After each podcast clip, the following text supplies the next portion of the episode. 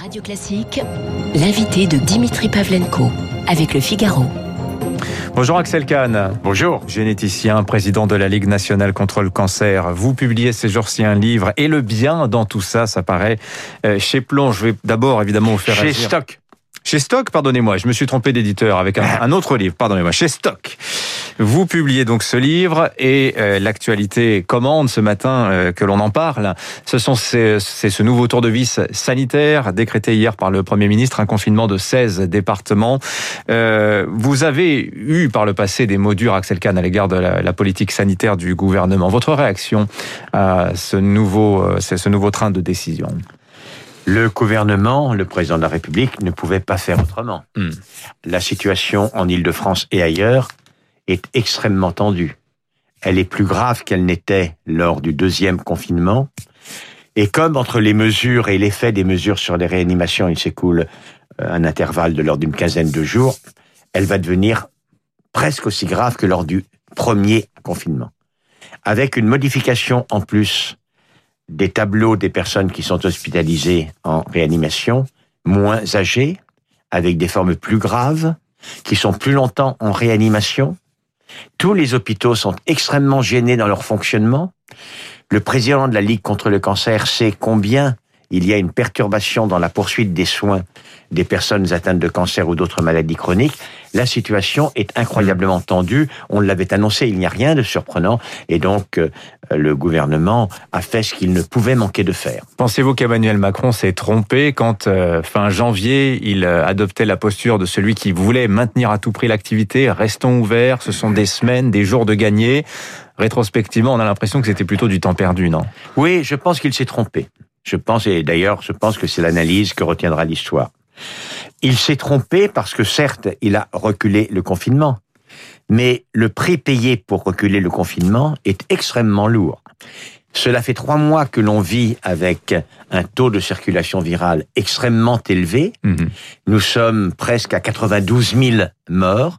Je vous rappelle que le 1er juillet, donc euh, à distance du premier confinement, on était à 30 000 morts c'est-à-dire 62 000 morts se sont ajoutés.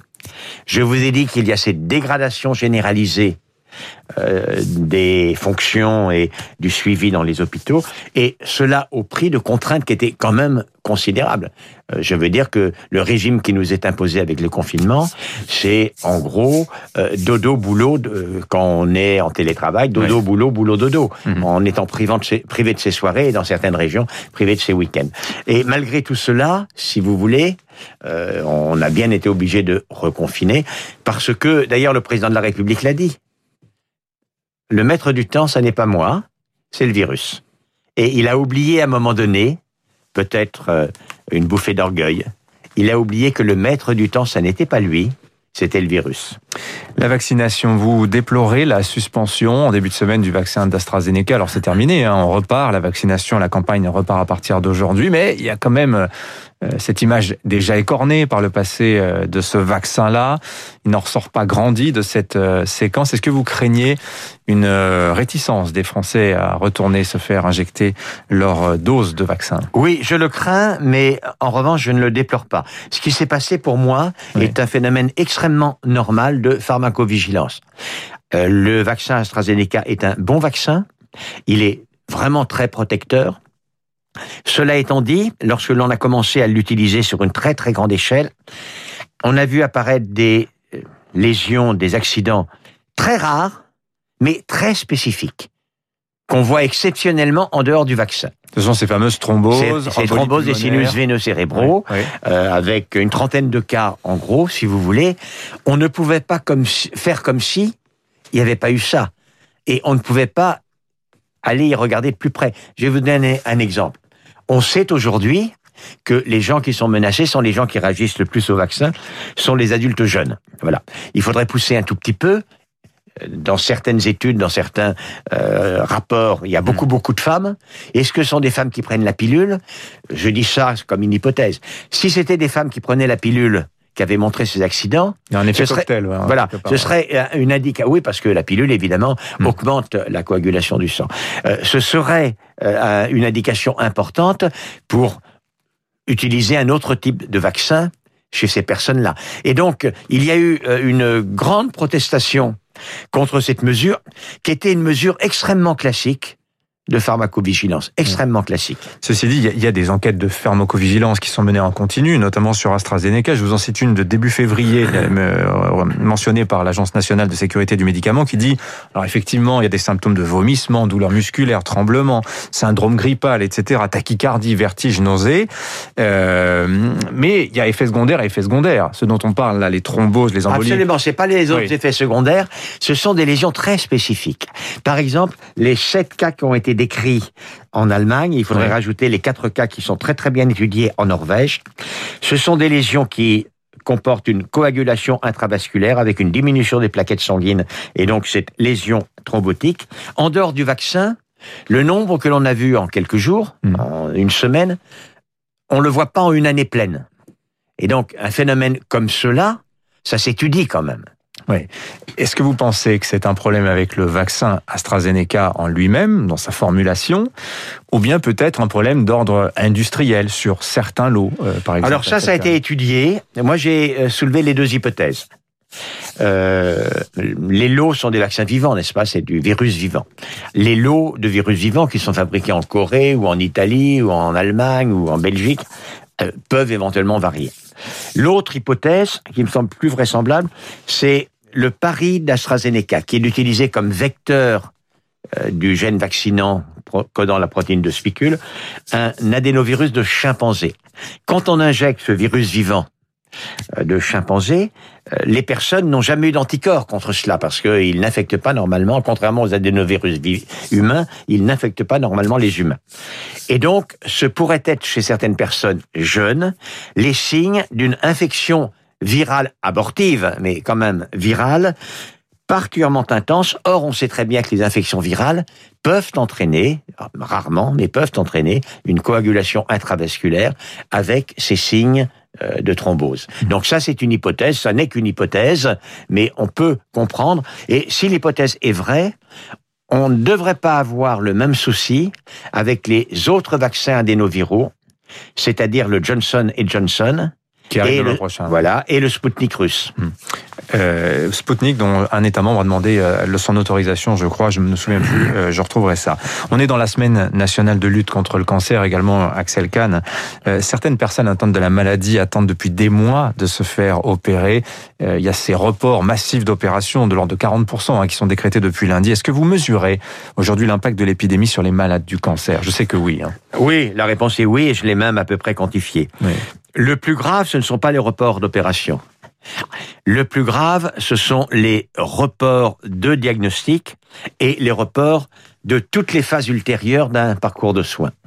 C'est lié au fait que les personnes hésitent à aller consulter, à aller à l'hôpital, et notamment ils hésitent beaucoup aujourd'hui parce que un des lieux majeurs de contamination c'est l'hôpital. On le sait. Et eh oui. Voilà, malheureusement. C'est quelque chose extrêmement important. Les foyers de Covid intra-hospitaliers se sont multipliés et on peut quantifier cela.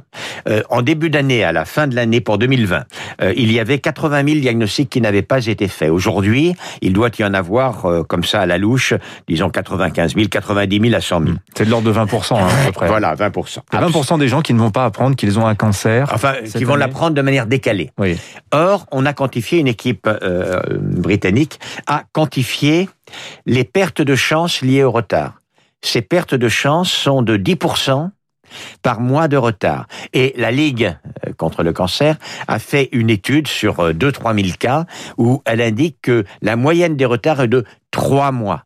Si on utilise tous ces chiffres, cela indique que la surmortalité dans les 5-6 ans qui viennent du cancer, des gens qui n'auraient pas dû mourir de leur cancer s'il n'y avait pas eu la rencontre avec la Covid, est supérieure à 10 000, de l'ordre de 13 500 morts supplémentaires. Que voulez-vous que je vous dise? Le cœur du président national de la Ligue saigne quand il voit cela. Et les positions que j'ai prises et les positions critiques de ce que on acceptait qu'il y ait une circulation virale aussi élevée que cela sont tout à fait justifiées avec ce qui est mon job, hmm. profondément. Vous publiez un livre, je l'ai dit au début de cet, cet euh, entretien, Axel Kahn, et le bien dans tout ça, chez Stock. vous vous demandez dans ce livre quelle place occupe euh, le bien dans l'action publique. Vous rappelez au début du livre hein, ce qu'on apprend en terminale en classe de philo, l'éthique, c'est la morale en action. Alors la crise nous pose justement de nombreux problèmes d'ordre philosophique. Qui sont les plus fragiles? Est-ce que ce sont les jeunes? Est-ce que ce sont les personnes âgées? Est-ce que certaines vies valent plus que d'autres? Est-ce qu'il y a la question des vaccins aussi Les cas particuliers des effets secondaires doivent-ils l'emporter sur l'intérêt général hein, de vacciner massivement? Est-ce qu'il faut enfermer les populations alors qu'on en connaît le coût euh, économique, social, psychologique Toutes ces questions-là aujourd'hui, Axel Kahn, euh, quelle boussole on choisit pour euh, tenter d'y répondre? Vous avez raison, il y a des défis éthiques à toutes les phases, dans tous les aspects de hmm. la lutte contre la pandémie. Mais ils ne sont pas d'une particulière complexité. On a déjà rencontré ça dans l'histoire. Oui, on a déjà rencontré ça dans l'histoire et on est, d'une certaine manière, dans un terrain qui est connu. En gros, euh, protéger les vies, euh, évidemment très très important. Les gens qui demandent de confiner simplement les sujets fragiles pour laisser les autres, ça pourrait se discuter si euh, la démonstration des pays qui l'ont fait ne montrait pas que c'était totalement inefficace. Donc Ma foi, il n'y a pas une grande originalité éthique à avancer qu'on va pas avancer une politique, faire une politique qui est inefficace, qui a été démontrée comme étant inefficace. Euh, la vaccination, bien évidemment, elle doit être poussée aussi rapidement que possible. Les personnes soignantes qui, de plus, on sait que la vaccination les protège aussi contre la contamination de leurs personnes malades, de mmh. leurs patients.